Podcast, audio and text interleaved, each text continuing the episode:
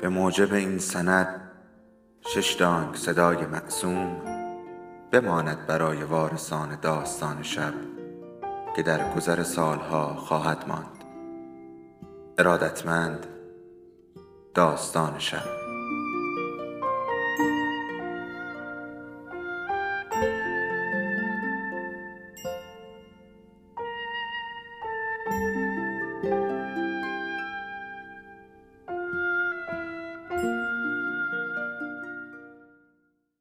یکی بود یکی نبود.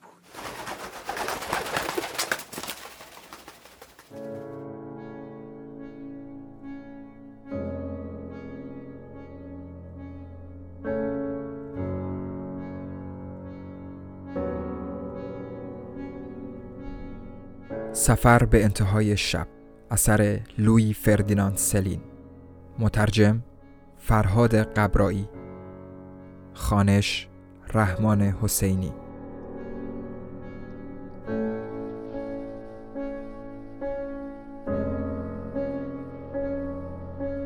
قسمت چهارم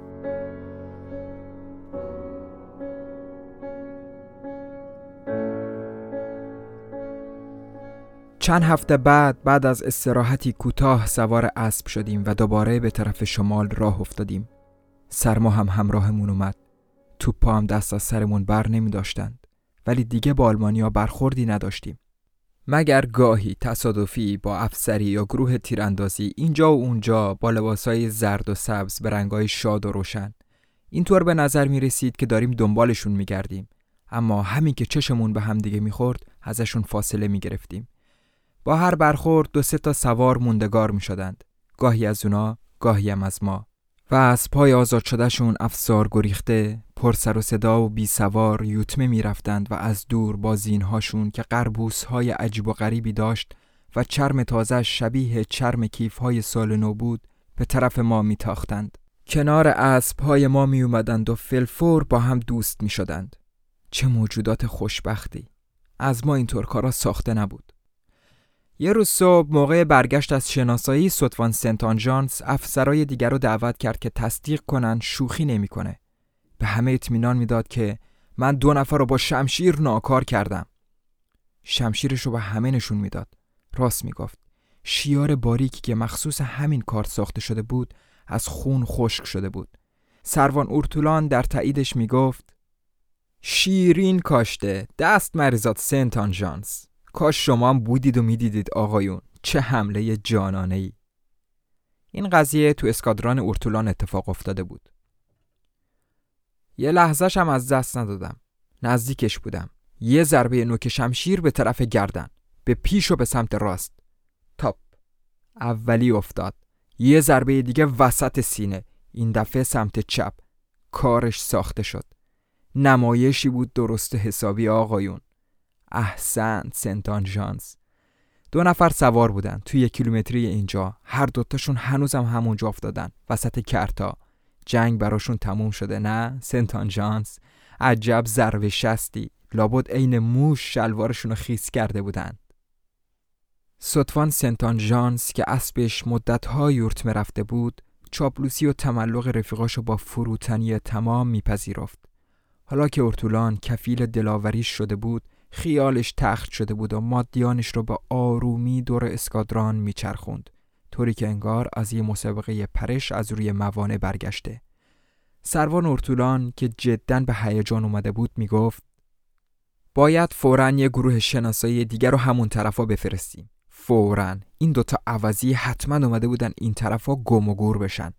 ولی حتما عده دیگه ای هم پشت سرشون هستن. خب شما سرجوخ باردامو با چهار نفر از افرادتون برید اونجا. سروان با من حرف می‌زد.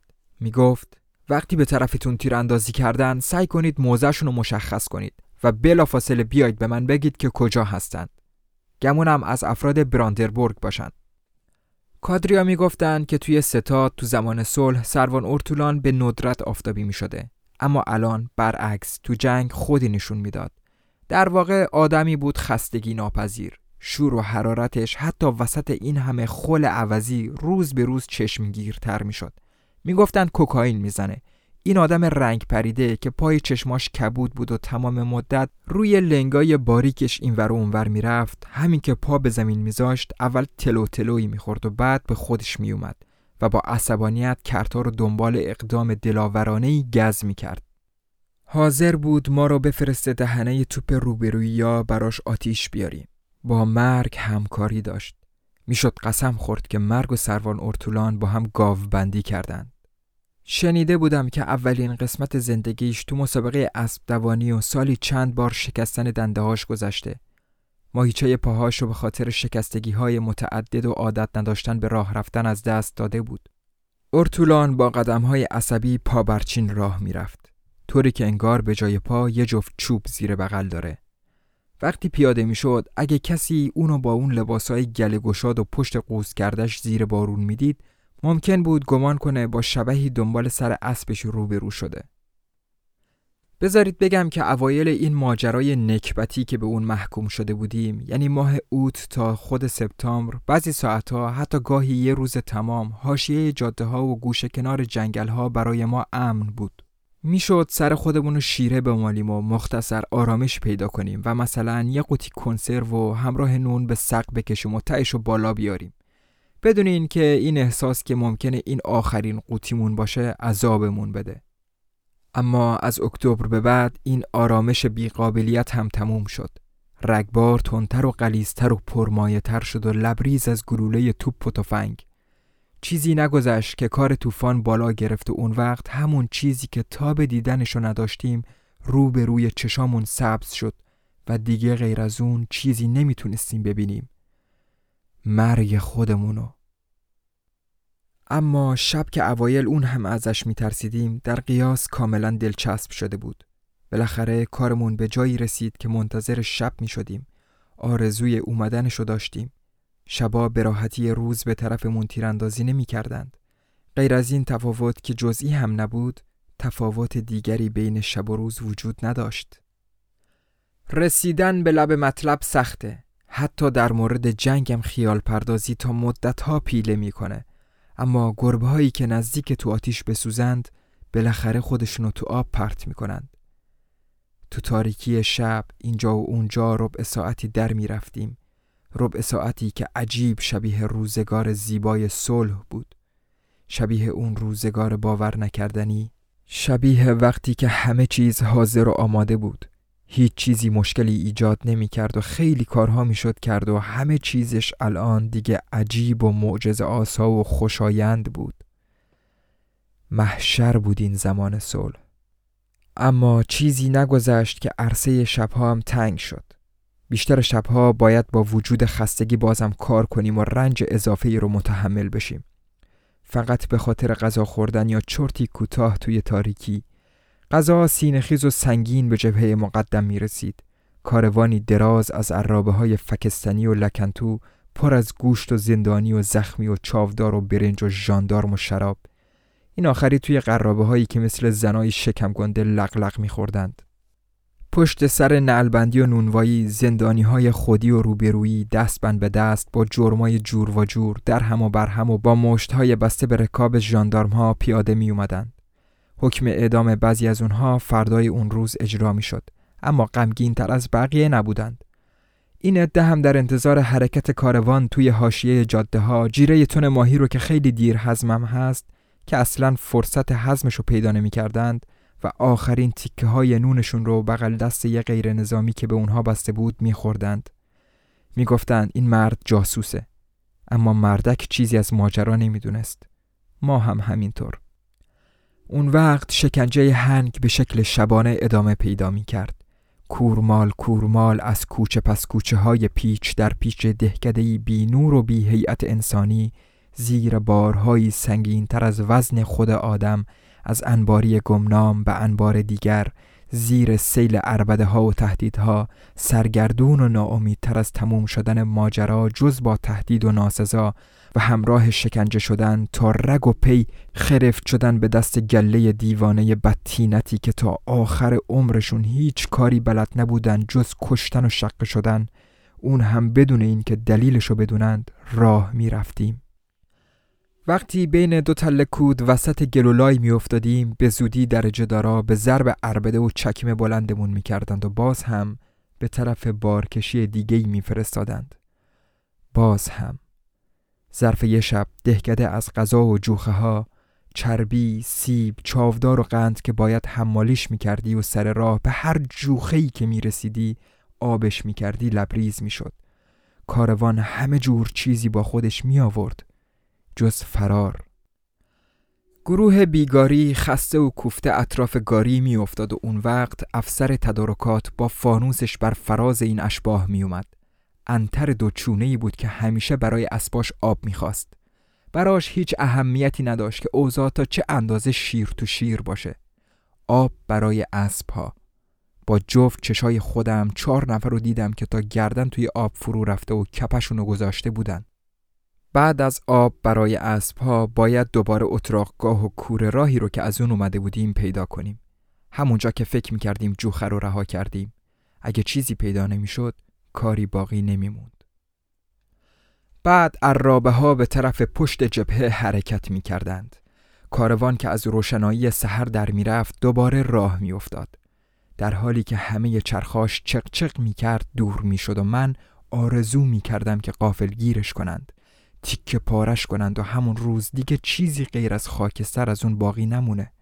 درست همونطور که تو تصاویر نظامی دیده میشه از صفحه روزگار پاکشه برای ابد با همه خدمش با همه ژاندارمای نسناسش با نعلها و همه فانوس به دستها و تمام محتویات مختص بیگاریش و عدسها و آردهاش که هرگز نمیپخت. آرزو می‌کردم که دیگه ریختشون نبینم. چون مردن از خستگی و اینجور چیزا رو میشه کارش کرد. ولی از همه دردناکتر خرمالی و تمام شب گونی بردن و بعد مردنه. به خودم می‌گفتم روزی که این پس فطرت و عرابه هاشون به گل فرو برند دست کم راحتمون می‌ذارند. حتی اگه فقط یه شب باشه. لاقل یک بارم شده تن و جونمون خواب سیری می‌کنند. آزوغه هم برای خودش کابوسی شده بود. حیولای کوچیک مردم آزاری بود که قوز دیگه ای شده بود بالای قوز جنگ. همه جا حیوان آدم نما بود. روبرو پهلو پشت سر همه جا. و ما محکومین به انواع مرگ ها دیگه از فکر خوابیدن بیرون نمی اومدیم به علاوه همه چیز به عذاب تبدیل می شد حتی زور و زمانی که برای لنبوندن غذا لازم بود. به کمک نهر کوچیک یا تیک دیواری به اون طرفی که فکر می کردیم می‌شناسیم می‌رفتیم. به کمک بو مقر جوخه رو پیدا می کردیم. تو شبای جنگ دوباره سگ دهگده های متروک می شدیم. چیزی که بهتر از هر راهنمایی عمل می کرد.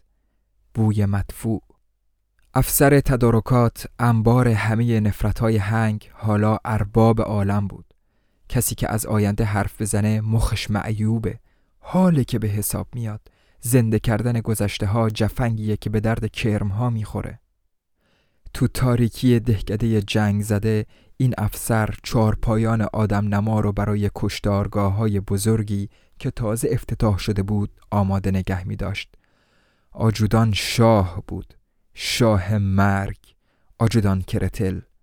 بله مقتدرتر از این امکان نداره. کسی همتای اون نیست. مگر آجودان دیگری تو روبروی ما. توی دهکده جانداری باقی نبود غیر از گربه های وحشت زده.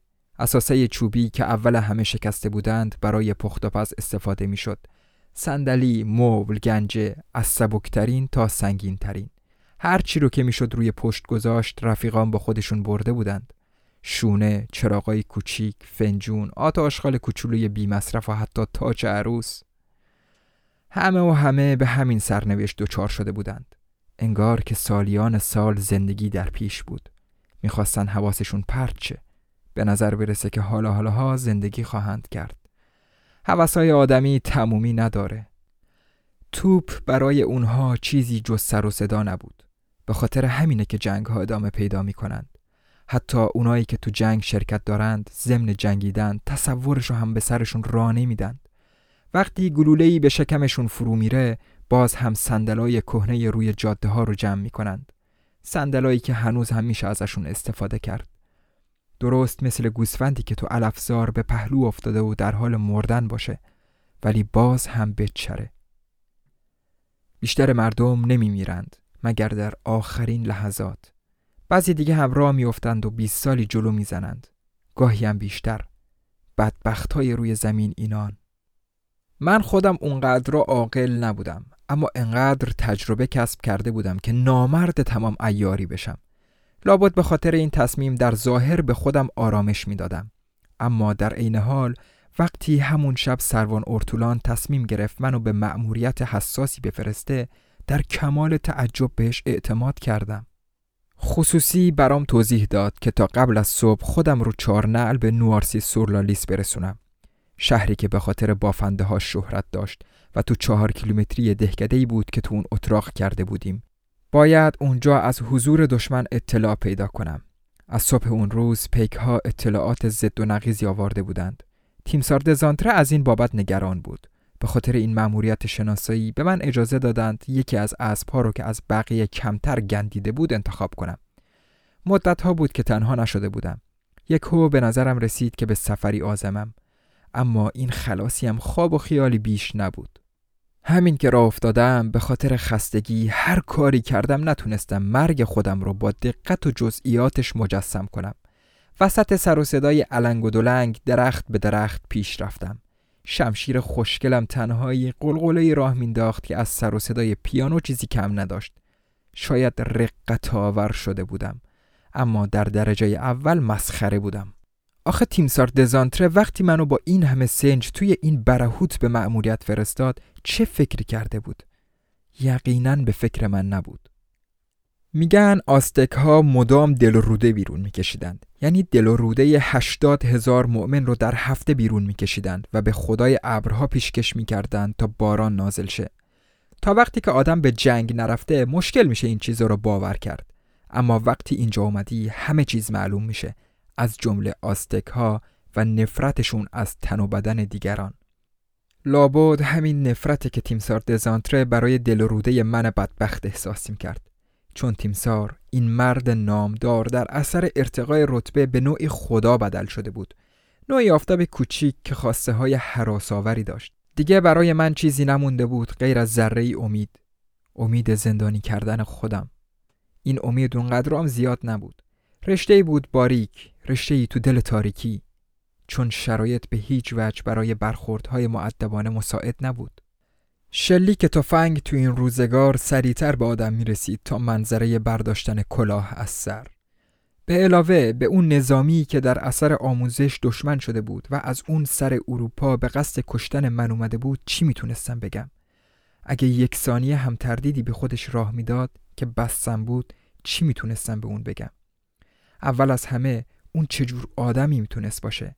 کارمند فروشگاه سرباز احتیاط شایدم گورکن با لباس غیر نظامی آشپز. اسبها خیلی خوشبختند. چون اگرچه اونها مثل ما جنگ رو تحمل می‌کنند اما لاقل کسی از اونها نمی‌خواد ثبت نام کنند یا وانمود کنند که به کارشون ایمان دارند. اسبهای بیچاره ولی آزاد. افسوس که شور و اشتیاق کسافت فقط برای ماست تو اون لحظه راه رو به خوبی می دیدم و دو طرفش وسط گلولای چهار گوش های بزرگ خونه ها رو با دیوارهای سفید شده زیر محتاب مثل تیکه های بزرگ نامساوی یخ سر و پا ساکت و رنگ پریده آیا اینجا آخر کار خواهد بود؟ تو این برهوت بعد از اون که حسابم رسیدن چقدر طول می‌کشه تا تموم کنم؟ توی کدوم گودال؟ پای کدوم دیوار؟ شایدم کارمو با چاقوی سره کنند گاهی وقتا دست و چش و باقی اعضا رو جدا می کنند. چه چیزایی که راجع به این قضیه نمی گفتند. چه چیزای وحشت آوری کی می‌دونه شاید یه قدم بیشتر یه قدم دیگه کافی باشه این حیوانای زبان بسته هر کدومشون مثل دو تا آدم با کفش های آهنی به هم بسته راه میرند با قدم های قریب جدا از هم شبیه قدم های ژیمناستیک. قلبم مثل خرگوش پشت میله های دنده بیتاب بود و گیج و گنگ و گرم. وقتی که کسی خودشو یه دفعه از بالای برج ایفل پرت می‌کنه حتما احساسی شبیه به این داره. دلش می‌خواد توی هوا بیسته. این دهکده خطرش رو برای من پنهان کرده بود اما در این حال نکاملا.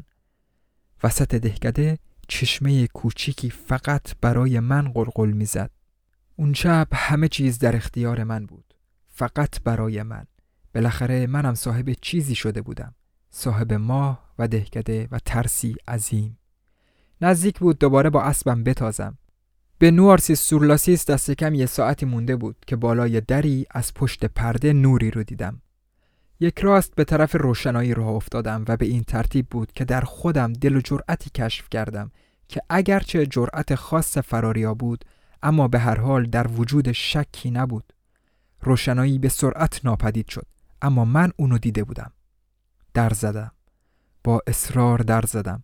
با صدای بلند و با زبانی نیمه فرانسوی نیمه آلمانی به نعل و به میخ زدم و این آدمای ناشناس رو که وسط تاریکی قایم شده بودند صدا کردم. بالاخره در آهسته باز شد. فقط یه لنگش. صدایی گفت کی هستی؟ نجات پیدا کرده بودم. از افراد سوار نظامم. فرانسوی؟ زنی رو که حرف می‌زد دیدم. بله فرانسوی. آخه همین چند وقت پیش سوار نظام آلمان از اینجا رد شد. اونا هم فرانسه حرف می زدن. بله ولی من واقعا فرانسوی هم. آها. شک داشت. پرسیدم حالا کجان؟ ساعت هشت رفتن سمت نوارسور. با انگشت شمال و نشونم داد. دختر جوونی بود. شالی روی دوشش انداخته بود. پیشبند سفیدی بسته بود و داشت از تاریکی تا پای پلکان جلوی در پایین می اومد. پرسیدم آلمانیا چیکارتون کردند؟ گفت خونه ای رو نزدیک بخشداری آتیش زدند و بعد اینجا برادر کوچیکم رو با سرنیزه کشتند. داشت روی پل عبورشون رو تماشا می کرد. بفرمایید اینجاست. نشونم داد. اشک نمیریخت. شمعی رو که نورش رو دیده بودم روشن کرد و راست می‌گفت. ته اتاق جسد کوچیک رو روی ملافه ای دیدم. لباس ملوانی تنش کرده بود. سر و گردنش که سفید بود به سفیدی نور شم از یقه بزرگ چارگوش آبی رنگش بیرون می‌زد. بچه روی خودش گلوله شده بود. دست و پا و پشتش خمیده بود. سرنیزه تو شکمش مثل محور مرگ عمل کرده بود. مادرش کنارش زانو زده بود و های های گریه می کرد. پدرشم. و بعد همه با هم ناله سر دادند. ولی من تشنم بود. پرسیدم یه بطری شراب ندارید به من بفروشید؟ گفت باید از مادرم بپرسم. اون خبر داره که داریم یا نه. آلمانیا خیلی از چیزای ما رو بردند. اون وقت به دنبال تقاضام همه با هم بحث کردند. آهسته. دخترشون اومد و به من گفت نداریم. آلمانیا همه رو بردند. تازه خودمونم بهشون داده بودیم. خیلی هم داده بودیم. مادره که یهو گریش بند اومده بود گفت آه بله چقدر خوردند از شراب خوششون میومد پدر که زانو زده بود اضافه کرد بیشتر از صد بطری بود حتما انقدر تشنه بودم مخصوصا تشنه شراب سفید و دبش شرابی که کمی آدم و بیدار می‌کنه که باز هم امید و از دست ندادم و اصرار کردم. پس حتی یه بطری هم نیست؟ می‌تونم پولشو بدم. مادر راضی شد.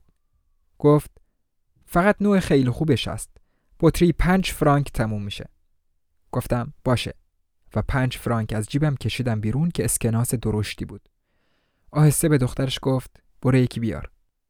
دختره شمعی برداشت و لحظه بعد یه بطری از مخفیگاه بالا آورد.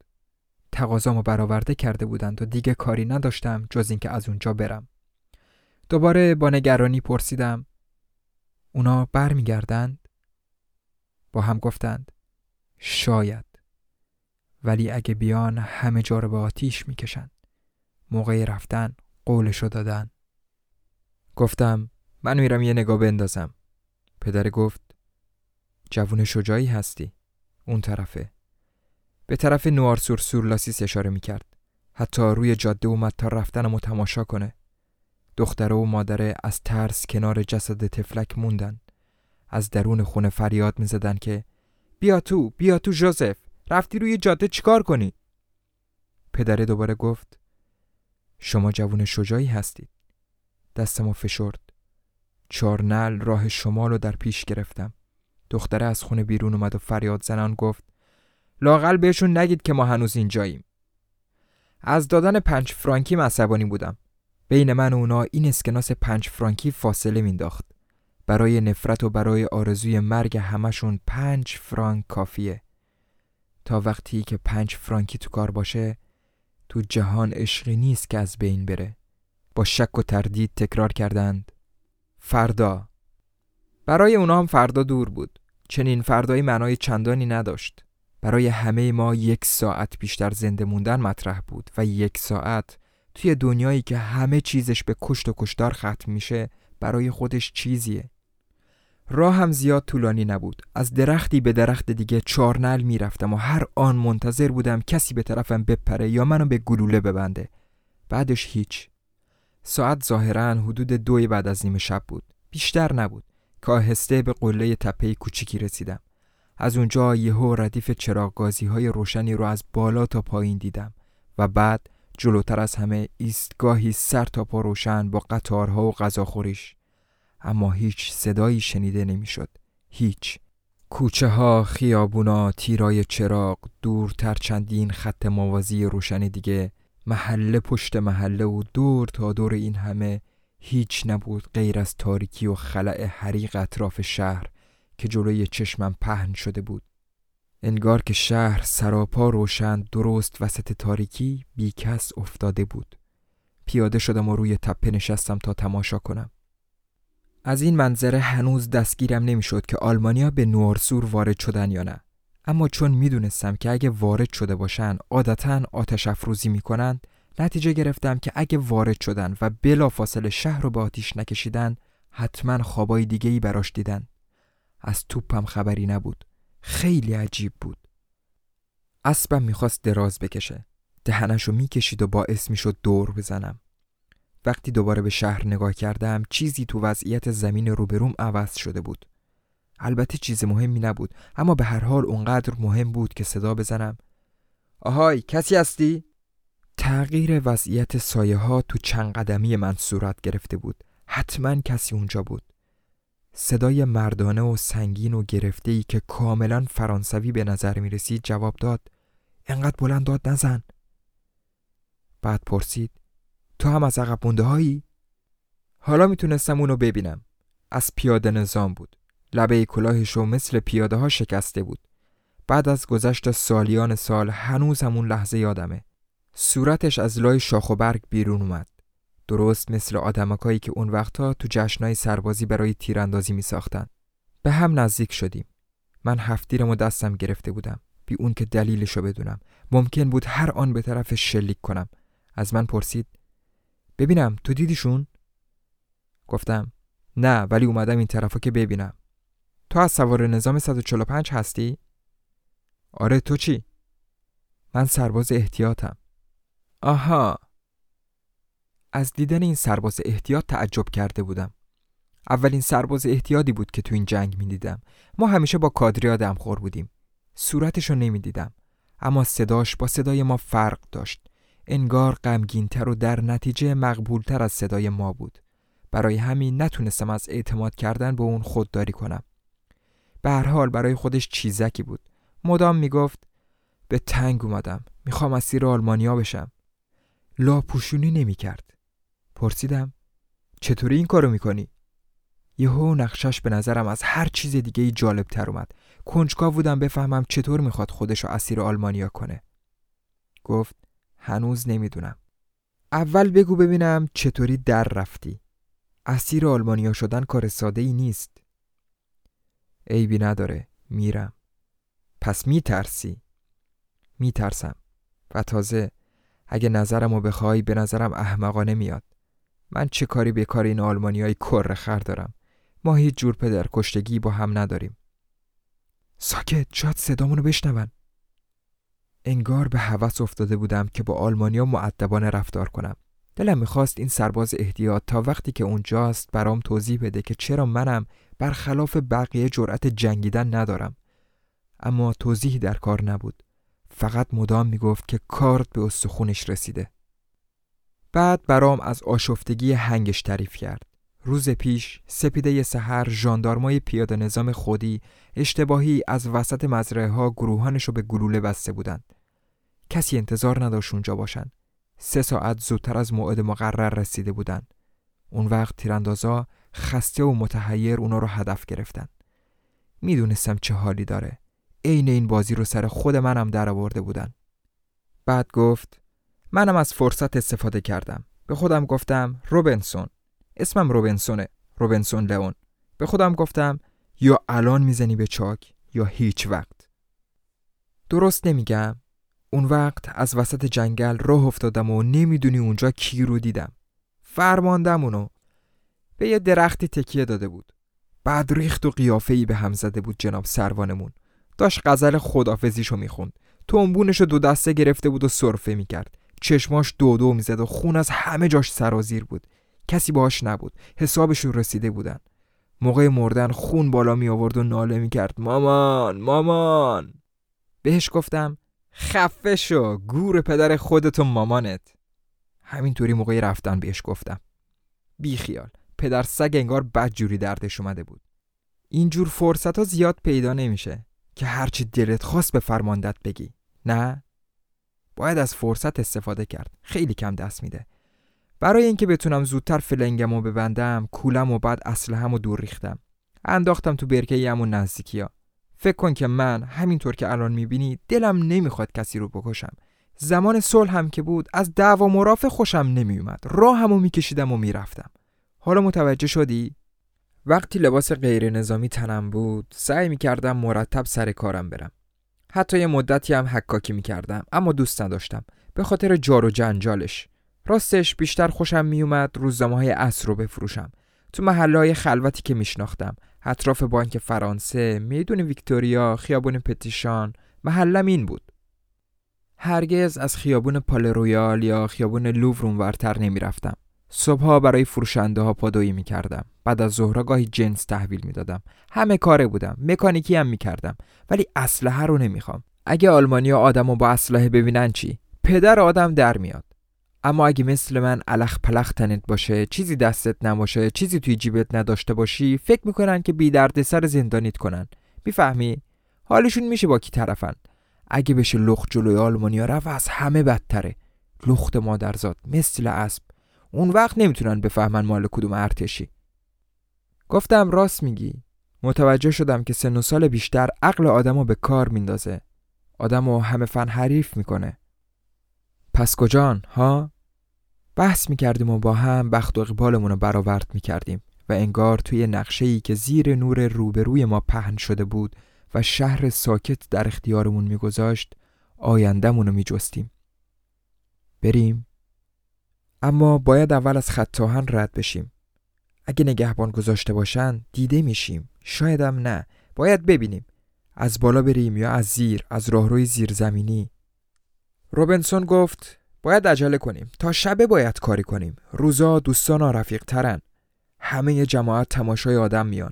روزا حتی موقع جنگ قلقل است. اسبت رو هم میاری؟ اسبمو میبردم. احتیاطی بود که در صورت استقبال سردشون به دردمون می‌خورد. به نرده های متحرک تقاطع راهن و جاده رسیدیم که بازوهای سرخ و سفیدش بلند کرده بود. من هرگز چنین دروازه ای ندیده بودم. اطراف پاریس همچین چیزایی نبود. گفتم فکر می‌کنی وارد شهر شده باشن؟ گفت معلومه بیا. دیگه مجبور بودیم عین شجاهای واقعی شجاع باشیم. اسب که به آرومی پشت سر ما میومد انگار با سر و صدای سمش ما رو جلو مینداخت چیزی نمیشنیدیم غیر از همین صدا. صدای تلق و طلوق سمهاش با خیال راحت سم میکوبید. انگار نه انگار. پس روبنسون امید داشت که شبونه از اونجا بریم بیرون؟ هر دو آروم وسط اون خیابونای خالی راه می‌رفتیم.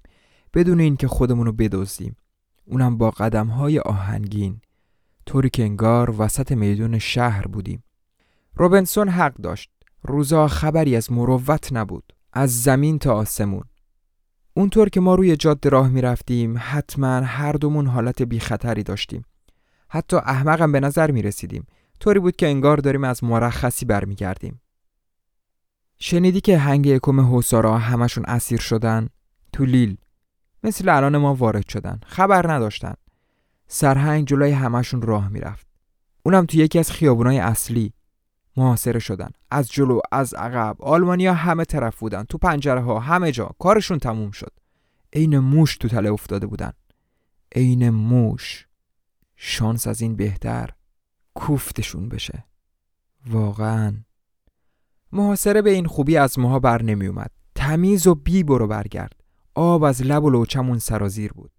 مغازه ها کرکره رو کشیده بودن پایین. کرکره های خونه ها هم بسته بود. جلوی خونه ها باغچه های کوچیکی بود. همه جا تر و تمیز. اما بعد از اداره پست دیدیم یکی از خونه ها که سفیدتر از بقیه بود تمام پنجره هاش از بالا تا پایین سر تا پا روشنه. زنگ در رو زدیم. اسبمون هنوز پشت سرمون بود. مرد گرد قلمبه و ریشویی در رو باز کرد. بدون اینکه چیزی ازش بپرسیم گفت من شهردار نوارسورم و منتظر ورود آلمانیام آقای شهردار اون وقت به محتاب اومد تا ما رو بشناسه. وقتی دید که ما آلمانی نیستیم و کاملا هم فرانسوی هستیم اهنوت و گذاشت کنار و رفتارش دوستانه شد. اما بعد دمغم شد. ظاهرا ابدا منتظر ما نبود. در واقع ما پا برهنه وسط نقشاش دویده بودیم. تصمیماتش پا در هوا مونده بود. آلمانیا باید همون شب به نوارسور بیان. اون خبردار شده بود و همراه شهربانی همه کارا را آماده کرده بود. سرهنگشون اینجا آمبولانسشون اونجا و غیره. و اگه حالا سر برسند و ما رو اونجا ببینن چی؟ یقینا قشقرقی را میافته. مطمئنا اوضاع قمر در اقرب میشه. البته اینا رو صاف و پوسکنده به ما نمی‌گفت. اما خب معلوم بود که به همین فکره. اون وقت شروع کرد راجع به منافع عموم با ما حرف زدن. با ما که وسط سکوت و تاریکی گم شده بودیم. فقط و فقط از منافع عموم.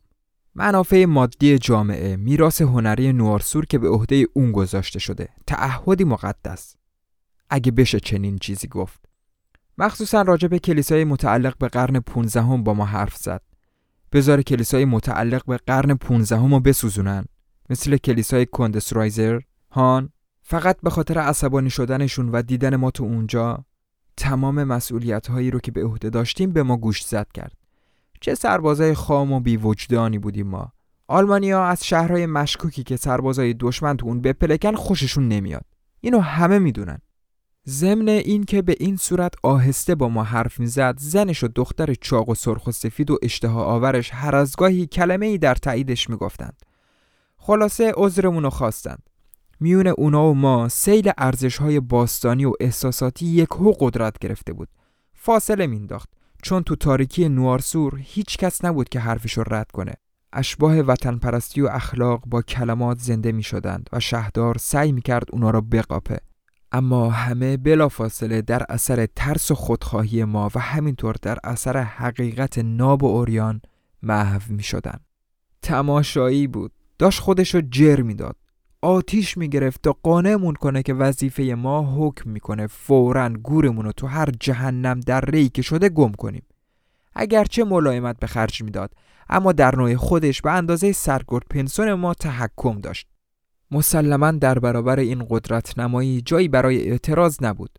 مگر سر آرزوی مختصر ما آرزوی دو نفرمون برای نمردن و نسوختن؟ چیز مختصری بود. مخصوصا که تو زمان جنگ اینجور چیزا رو نمیشه با صدای بلند جار زد. بنابراین به طرف جاده های خالی دیگه ای برگشتیم. واقعا تمام کسانی که اون شب دیده بودم شخصیت واقعی خودشون رو رو کرده بودن. وقتی که می‌رفتیم روبنسون گفت کوشانس می‌بینی؟ اگه تو آلمانی بودی چون آدم خوبی هم هستی زندانی می‌کردی و یک کار نیک انجام می‌شد. موقع جنگ خلاص شدن از شر خود آدم از همه سخت تره. گفتم تو خودت اگه بودی زندانیم نمی کردی؟ ممکن بود تو این صورت مدال نظامیشون نصیبت بشه. نمی‌دونم به مدالشون چی میگن. باید اسم مسخره ای داشته باشه نه؟ چون سر راهمون هیچ کسی نبود که زندانیمون کنه بالاخره رفتیم و وسط میدونچه ای نشستیم و اون وقت کنسرو تون ماهی رو که روبینسون لئون یدک می‌کشید و از صبح اونا رو توی جیبش گرم می‌کرد میخوردیم. دور دورا صدای شلیک توپخونه میومد اما واقعا دور بود. کاش دشمنا هر کدوم سر جای خودشون میموندن و اونجا راحتمون میذاشتن. بعد روی باراندازی به راهمون ادامه دادیم. کنار قایقای نیمه پر توی آب میشاشیدیم. دهنه اسب تمام مدت دستمون بود. مثل سگ گنده پشت سر ما میومد اما کنار پل توی خونه یک اتاقه نگهبان روی تشکی مرده دیگه افتاده بود. تنها فرانسوی بود. فرمانده اسکادران که قیافش بیشباهتم به روبنسون نبود. روبنسون گفت چه قیافه ای به هم زده. من از مرده ها خوشم نمیاد.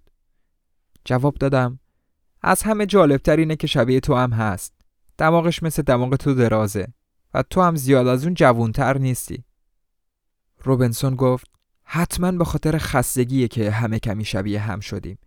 ولی اون وقت تا باید منو می‌دیدی. وقتی که یه شنبه ها دوچرخه سواری می‌کردم بر و روی داشتم ازوله داشتم داداش. ورزش می‌کردم. ورزش پاهای آدم قوی می‌کنه. بیرون اومدیم. کبریتی که برای دیدن صحنه روشن کرده بودیم خاموش شد. نگاه کن دیر وقته. می‌بینی؟ روشنی سبز و خاکستری رنگی داشت قله تپه دوردست رو تحته های شهر از تاریکی بیرون می‌کشید. روز نزدیک بود. یه روز دیگه. یه روز کمتر. باید زور بزنیم که از وسط این یکی هم مثل بقیه بگذریم. حلقه روزا تنگتر می شد و همشون پر بودن از گلوله توپ و شلیک مسلسل. وقت جدا شدن از من پرسید ببینم فردا شب این طرفا نمیای؟ گفتم. فردا شبی در کار نیست داداش. فکر کردی کی هستی؟ تیمسار؟ آخر سر گفت من دیگه به فکر هیچ چیزی نیستم. هیچ چیز. فقط به نمردن فکر می‌کنم همین بحثمه. به خودم میگم هر روزی که بگذرونم یه روز بیشتر زنده موندم. حق داری. خدافز داداش. موفق باشی. تو هم همینطور. شاید دوباره همدیگر رو دیدیم. هر کدوم به جنگ خودمون برگشتیم. و بعد اتفاقات زیادی افتاد.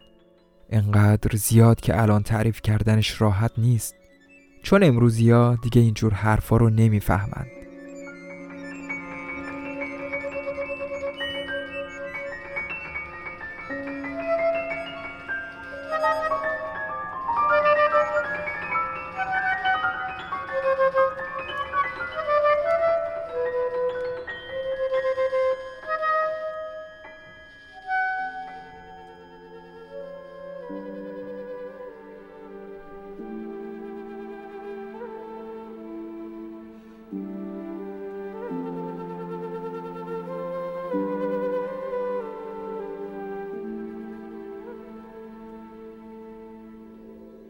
داستان شب بهانه است. برای با هم بودن دور هم نشستن شنیده شدن.